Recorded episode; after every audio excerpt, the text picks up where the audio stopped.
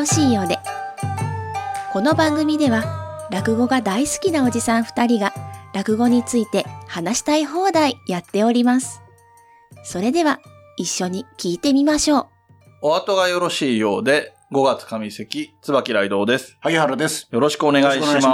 ますはい、えー今回はですね、またはいゲストの方に来ていただいておりますので、はいはいえーとそちらをたっぷり聞いていただきたいので、枕の部分は短めにはなるんですが、えー今回のゲストは特徴的なところが2つありまして、うん。二つ。一つは、えー初の女性ゲスト。まあ女性ゲストっていうとね、かつてあの一般の方でゲストに出られた方がいるのでちょっと語弊があるんですけども、芸人さんとして出られている方で、えー初の女性の芸人さんという言い方をすればいいのかな、はいはいはい。ですね。をお迎えしました。はいということと、えーこのお後がよろしいようでって番組はタイトル的に見ても、えー落語の番組。はい。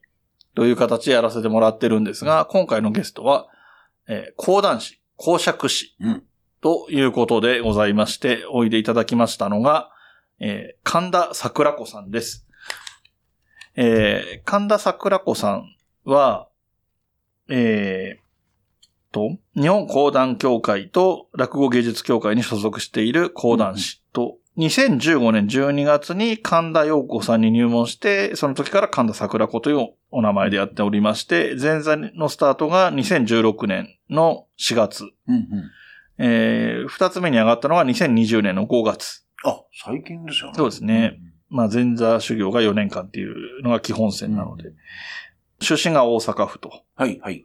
いう形ですね。で、えっ、と、この、今この情報も、えーいつもと一緒で、東西寄せ芸演芸家名館を使ってるんですけれども、で、新しくこのパート2になって出た、えっ、と、一言欄みたいなのがあるんですけど、好きなコートをかける欄があるんですけど、こちらの方が、えー趣味、アニメ鑑賞、少女漫画、デザイン研究、創作活動、ネイルグルメ、えーときめくもの探し、他、また会いたくなる講談師を目指して修行中というふうになっております。なるほど。えー今回の上席では、えー桜子さんご自身についてはい伺うということを中心に進めておりますので、そちらをお聞きください。どうぞ。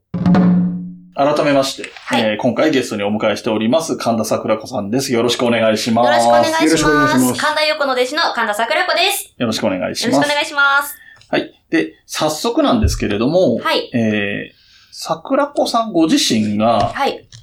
どういう経緯を追って現在に至ったのかなっていうところに興味がありまして、はい。えっと、まあ、こう、そうですね。講談が女性が割と今は多いので、そんなねなぜ女性がという感じは特にないんですけど、でも、若い人がなぜこういう、いわゆる古典芸能と言われるような和芸の世界に入っていくのかっていうところも興味深いところなんですけれども。まあ年齢的にはもうそんなに若くないんですけどいやいやいやいやいやで、えっと、寄せじゃ圧倒的に若いですよね。いやもう、まあ、お二人よりは若いかもしれない最初、えっと、入門の経緯ってところから一旦お話聞きましょうかね。そうですね。入門の経緯は、まあ私もそんなになんて言うんですか、自分に自信がある方ではなくて、まあ、結構コンプレックスもいっぱい持ってるし、で、まあちょっと自信をつけたいっていうのもあって、うん。あの役者の新藤栄作さんっていう方、はえっ、と、心はいつもラムネ色というですね、朝の連続テレビドラマ小説で、あの、初めて男性で主役を張った方なんですけど、まあ、この方に、まあ、いろいろちょっと声の出し方とかを教わってまして、で、その時に、前さ、声の仕事した方がいいと思うんだよねはい。っておっしゃっていただいて、俺、世界一いい先生知ってるから紹介してやるよって、うん。紹介していただいたのが、今の師匠、うちの陽子なんですけども、あなんで、最初は上野広小路邸でやってる師匠の講談教室通っていて、う。んお前にはないものいっぱい持ってるんだよ、陽子はって言われて、でも見てたら、やっぱりその、うちの師匠の講座ご覧になったことありますかね、はい。もうあの、花、花ですよ。花のある人ってこう言うんだなっていうぐらい、あの、もう来るだけでもうお花畑来たみたいな、そんな感じの華やか、とにかくもう華やかな、明るくって人のこと笑顔にできて、キラッキラしてて、素敵だなって思ったんです。うん。で、あこ、こんな女性になるにはどうしたらいいのかなって思った時に、弟子になったら一番近くで見られるから、うん。師匠みたいになるには、師匠の弟子にしてもらうのが一番いいんじゃないかなと思って、あの、ほとんど落語も講談もあまり聞きに、いっぱい聞いてるっていうわけでもない私が、うんうんあの、師匠に弟子、まあ、師匠に惚れて、弟子にしてもらったという、はい。だから落語に、落語講談に惚れてとか演芸がめちゃめちゃ好きでとかじゃなくて、うん。陽子が好きで弟子になっちゃったっていう パターンですね。えーじゃあ、それまでは、まあ、全然聞いたことないわけじゃないけれども、もちろん師匠のきっかけに、ああ,、え。の、き聞いたりとかはしてたんですけど、はい。まあ、たまたま、まあ、自分が出てたー、え。で、あ出出身のね、大学の先生、まあ、落語を研究してたのは知ってたんですけど、あ、はい。講談も研究してるっていうのを後で知って、はい。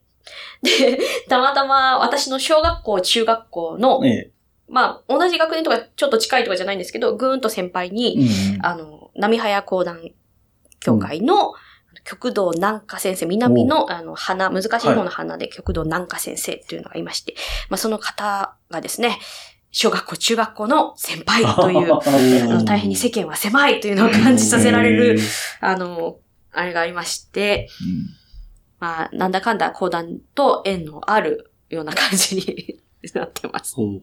そうですか。すごい。あの不、思議ないんで。はい。あんまり立ち入ったプライベートなことをお聞きするとあれですけど、ご出身は大阪というか関西あ、そうですよ。私、大阪の人間で、場所で言ったら、まあ、生まれ、愛媛で母親が里帰り出産したんで、愛媛で生まれてるんですけど、まあ、育ったのは、あの、大阪の貝塚市っていうところで、はいはいえっ、と、同郷で言うと、笑福亭玉師匠がはい同郷になります。はいはい。あとは、あの、南下先生と、が同郷ですかね。はい。あの、言い方も難しいですけど、でも、言葉だけお聞きすると全然大阪だってわかんないですよね。ありがとうございます。それは、あの、大学からこっちなんですか？大学も大阪の大学で、はい。え、じゃあさっきのお話で、うんと、声のね、しえ修行っていうか、勉強されてたっていうのは、それは東京にいらっしゃる。東京です。はいっ。てことは、これも立ち入ったことないんだけど、いえどっか一回働いてらっしゃった？あ、ずっ。と、はい、働いてました。あ、そうなんですね。はははで、一番最初、東京来て一番最初に働いたのが文化村え？のシネマ。渋谷の？はい、渋谷文化村の、あの、シネマにいました。もぎりかなんか？あ受付とかももぎりとかえやってまえした。はい。そうなんですか？はいああ、なるほど。あはそこは、あの、映写技師さんがいるのえで、えいはい。あの、楽しいですそうでね。すああ。あ、そうだったんですね。はいえニューシネマパラダイスごっこができる場所えああ、です。なるほど、なるほど。あ、そうか、今できませんもんね。そう。なかなかね。うんいや、もうちょっと行ったらまだ技師さんいらっしゃったので、ちょっと前に行った時、やっぱりそのフィルムうん。回し、回したいっていうやつもあるみたいで。そう。えー、という形で、で、その後、ええあの、ゲーム会社に行っほうて、ほうほうほう。で、まあまあ、ロボットゲームの、えっ、と、最初は、お客様センターみたいなところでに行って、その後部署移動になって、あの、UFO キャッチャーの部署に回されて、うん。で、その後、まあ、そこも辞めて、別のゲーム会社に行って、まあ、それはまあ、下請け的な会社だったんですけど、うんで会社にイメージキャラクターがいたので、そのイメージキャラクターのうん中の人ってことで、あずっと広報でツイッター、キャラになりきってツイッターとか、あの、やってました。ほうほうほうほう。へえ。なんか芸協落語祭りに、のツイッターとかとね、なんか相通ずるような気もしますけど。もうあの、広報やったりとかして、まあ、そこで、あの、そのキャラクターや、の授業やってた時に、あの、フォトショップ、独学、まあ、ちょっと前からその、なるほど。は UFO キャッチャーの時もちょっと触らせてもらってたんですけど、もうそっちの方で、あの、余計にその、グッズ作ったりとかで、いろいろ独学で勉強して、今桜子チラシ作りにチラシ作りとかすごくこのデザインセンスがね、あるから、大学からやってらしたのかと思ったけど、そうじゃなくても、社会人になられてからの、まあ、いわば独学でやられる。はいしかも、その、全然講談会っぽいチラシ作れなくて、演芸会っぽいチラシ 全然作れないんですよ。可愛い感じですね。どっちかいうと、あの、なんですかね、あの、あの、同同人誌的な同。人誌的な。そう。だからその、桜地のチラシ、桜前線上昇地のチラシとかは、あの、ローマの休日のパオマージュなので。見たことあります パッと見て、あ、これだって思いましたよ。あ、そうか。はいなんで、だいぶその、落語界にはない感じのチラシにはなってると思います。そうですね。うんうん、これは本当に他にない。いや、いいチラシだと思ってますけどね。いい いいと思います。僕もこれ好きですね。そんな感じですね。はで、師匠のとこに入っい。うん。て、弟子にしてもらって、なんだかんだ5月1日で、はい。二つ目になって、丸2年にな、3年目に入るのかなはいはいはいはい。そっか。なるほど。えっ、と、あ、そうか。だからこう、じゃあ、入ってみてか、まあ、講談そのものを聞いたことがある程度あったりとか、その落語のこともある程度は聞いたことあってっていうあ、でも、中ジュゲムが落語だって知らずに楽屋入りましたか ああ、それは結構な、なんだと思ってたんですか？ら。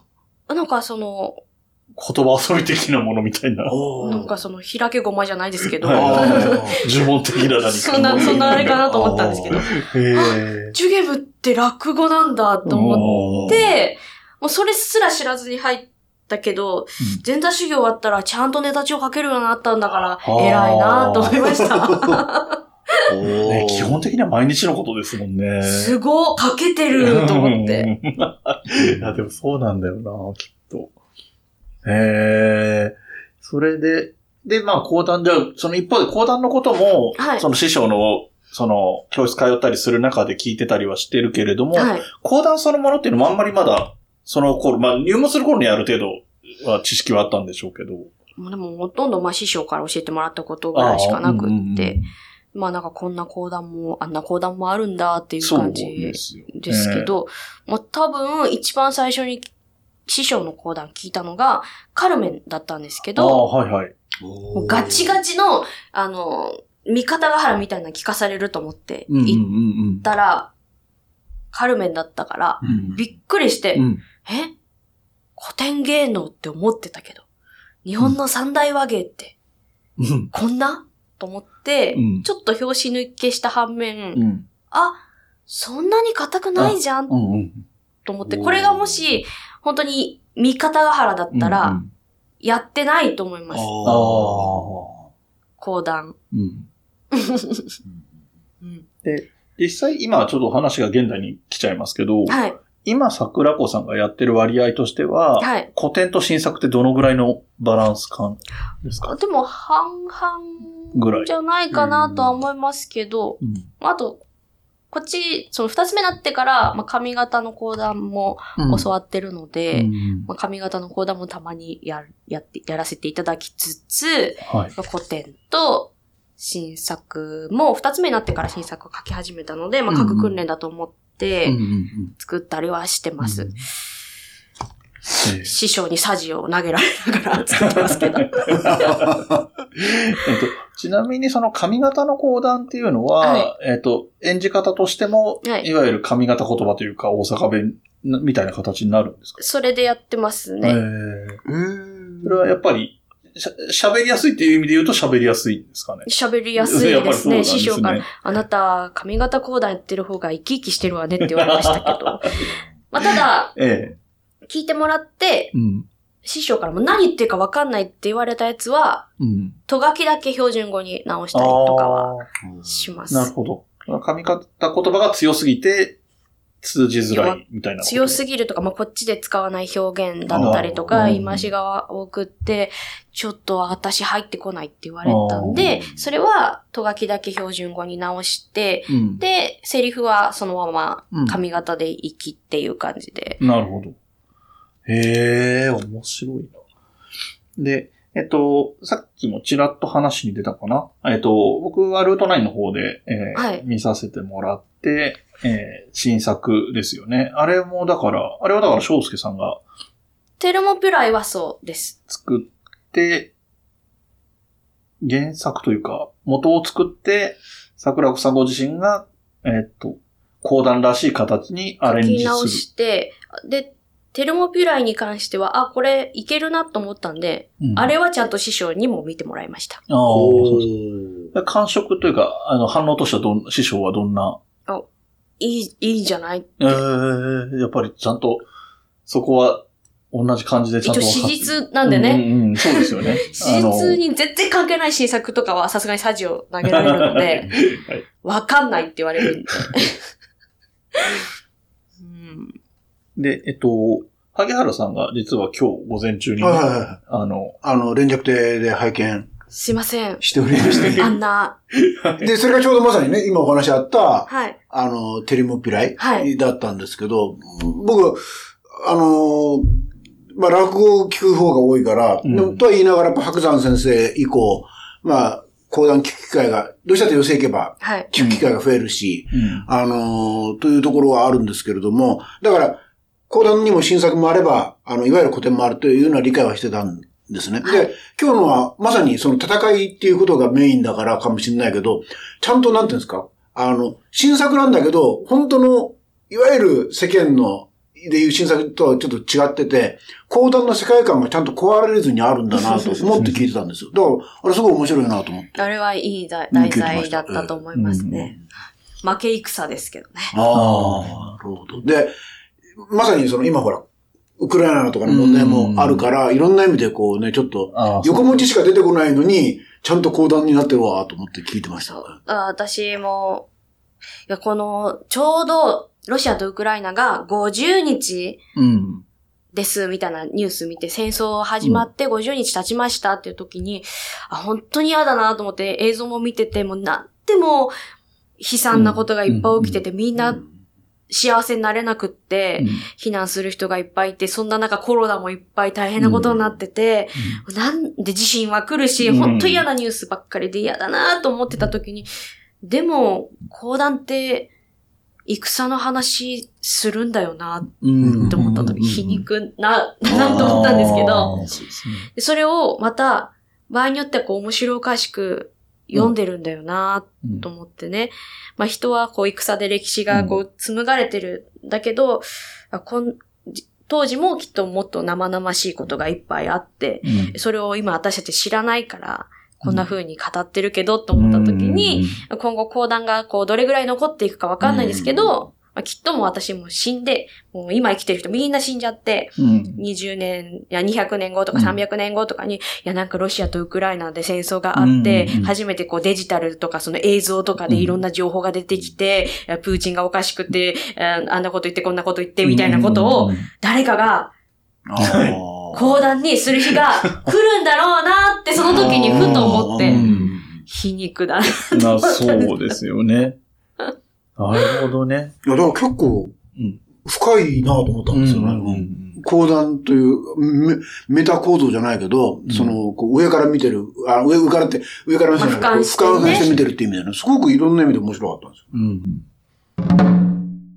この番組ではお便りを募集しています。メールアドレスは、おあと202004アットマーク gmail.com o, a, t, o, 202004アットマーク g, m, a, i, l, c, o, m です。お便りお待ちしております。また、SNS のハッシュタグは、シャープおあと。おあとはひらがな3文字です。こちらもよろしくお願いします。はい。ということで、えっと、桜子さんがこんこの5月から6月にかけて出演される、えー予定のものをお話伺っ、あの、リストアップしてますので、少しずつお話聞いていこうと思うんですけれども、はい。えー5月の1日から5日が、えっ、と、花座の方、えっ、と、仙台ですよね。はい。仙台花座に行ってます。えっ、と、鳥は枝太郎師匠です。うん。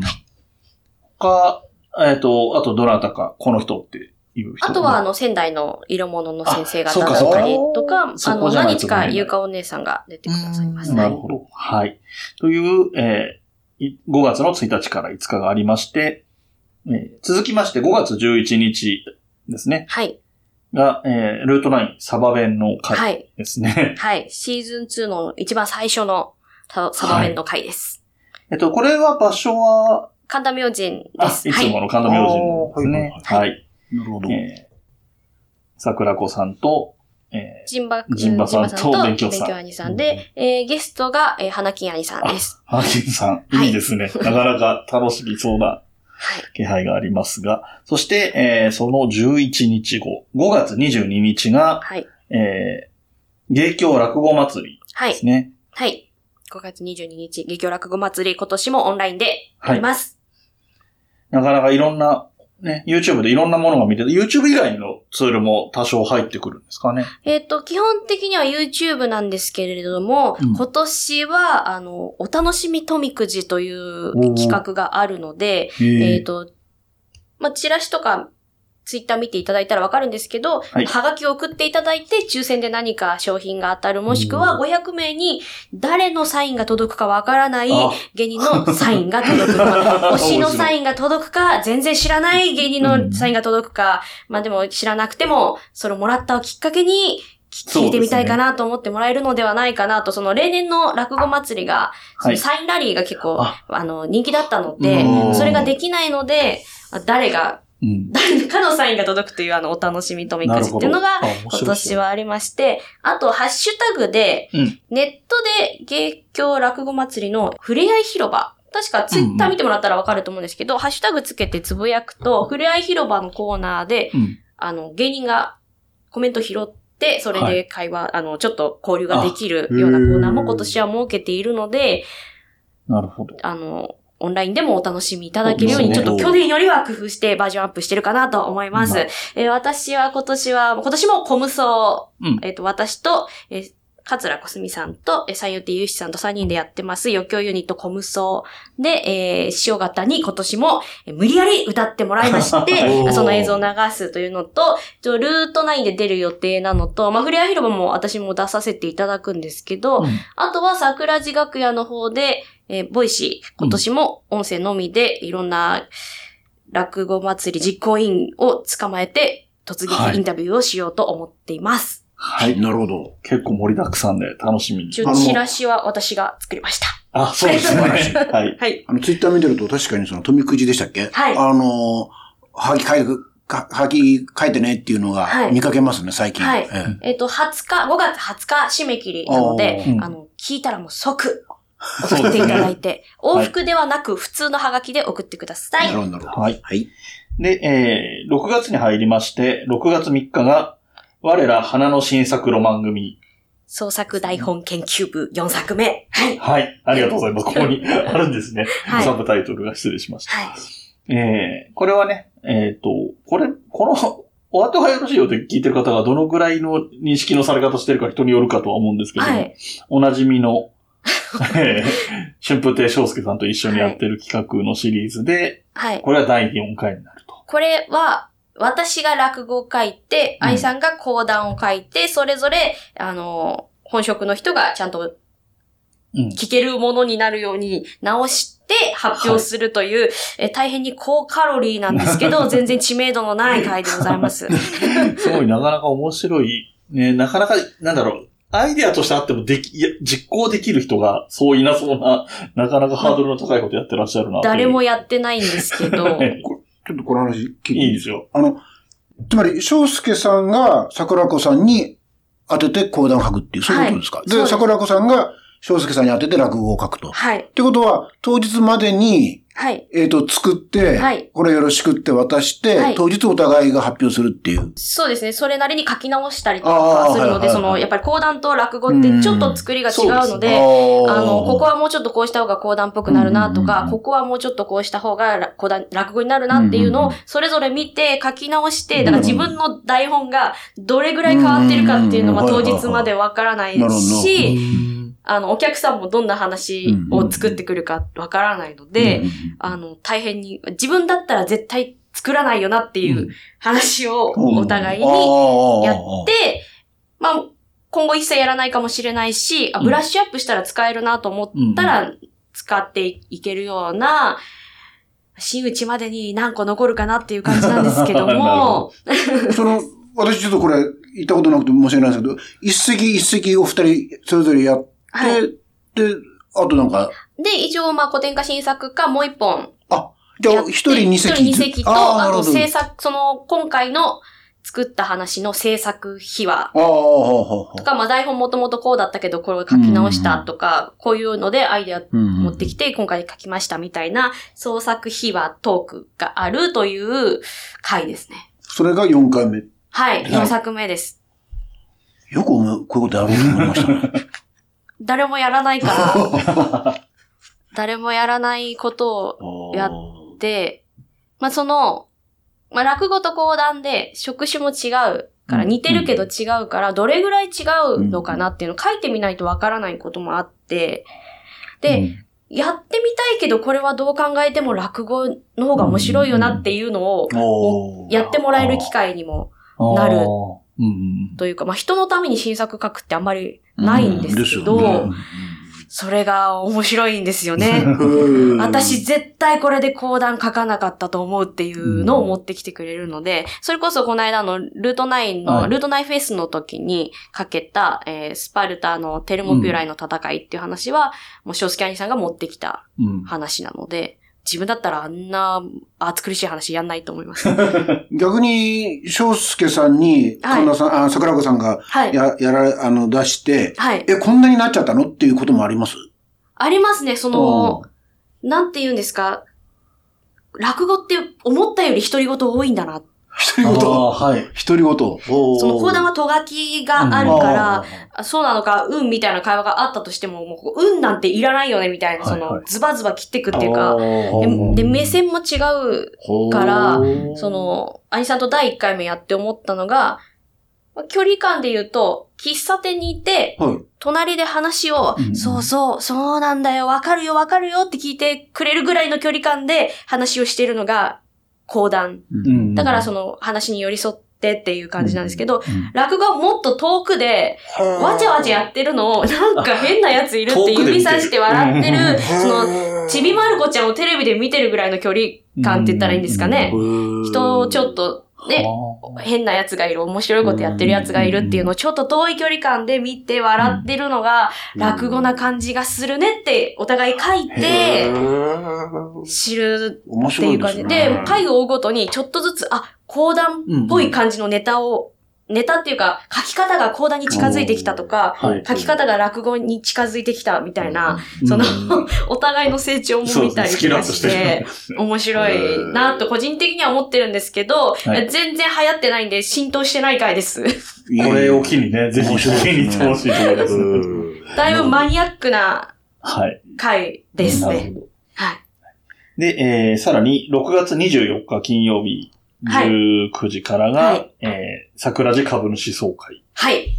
これは、えっ、と、いわゆる、講談の会というものとはまた別の話ですね。落語も講談もやらない回です。はい。あの、そうですね。桜前線上昇中という、えーネットラジオも主に桜地楽屋というのを Voicy で配信をしているんですけれども、その、半、えっ、と、過去の半年分を振り返る回で、うん。まあお客さんからアンケートともかも取って、この話の、はい。もうちょっと深掘りで聞きたいとかいう話を聞,、い、聞いていただいたりとか、あとは架空の嘘の CM を、あの、作ってるので、はい。それの制作秘話だったりとか、うん。そういう話とかをしながら、うん。まあ、あの、こういう人が聞いてくださって、支えてもらってるんだなっていうのを確認する回です。だから、ネットラジオの、えー、オフ会っていう言い方でいいですかね。そんな感じですねそんな感じのイベントですね。は。い。なんかその桜地を聞いてるリスナーのことを株主と呼んでいるので、うんうん誰一人株は持ってないんですけど、はい株主と呼んでいるので、株主総会っていうタイトルをつけています。そして、えー、ちょっと先になりますが、7月2日土曜日に、えー、桜んぼでいいですかねこれ、桜棒なんですよ。あ、桜んぼか。そうそう。桜子がいろいろ研究する会。なるほど。実験か。はいラボなんです。ラボです。桜子ラボなんだ。の略なんだ。桜子ラボの、あと桜んぼとちょっと名前をかけてて、桜ぼという名前になってます。えーで、こちらも4粒目ということで4回目にはい当たる4粒目ですかね。はい。いわいわゆる勉強会ですよね。そうですね。ってことは、割とネタおろしとかですか？ネタおろしとかええ、新作新作あーやったりとなか、るほど。まあその、やりたいネタをやったりとかやってます。好き勝手やってます。なるほど。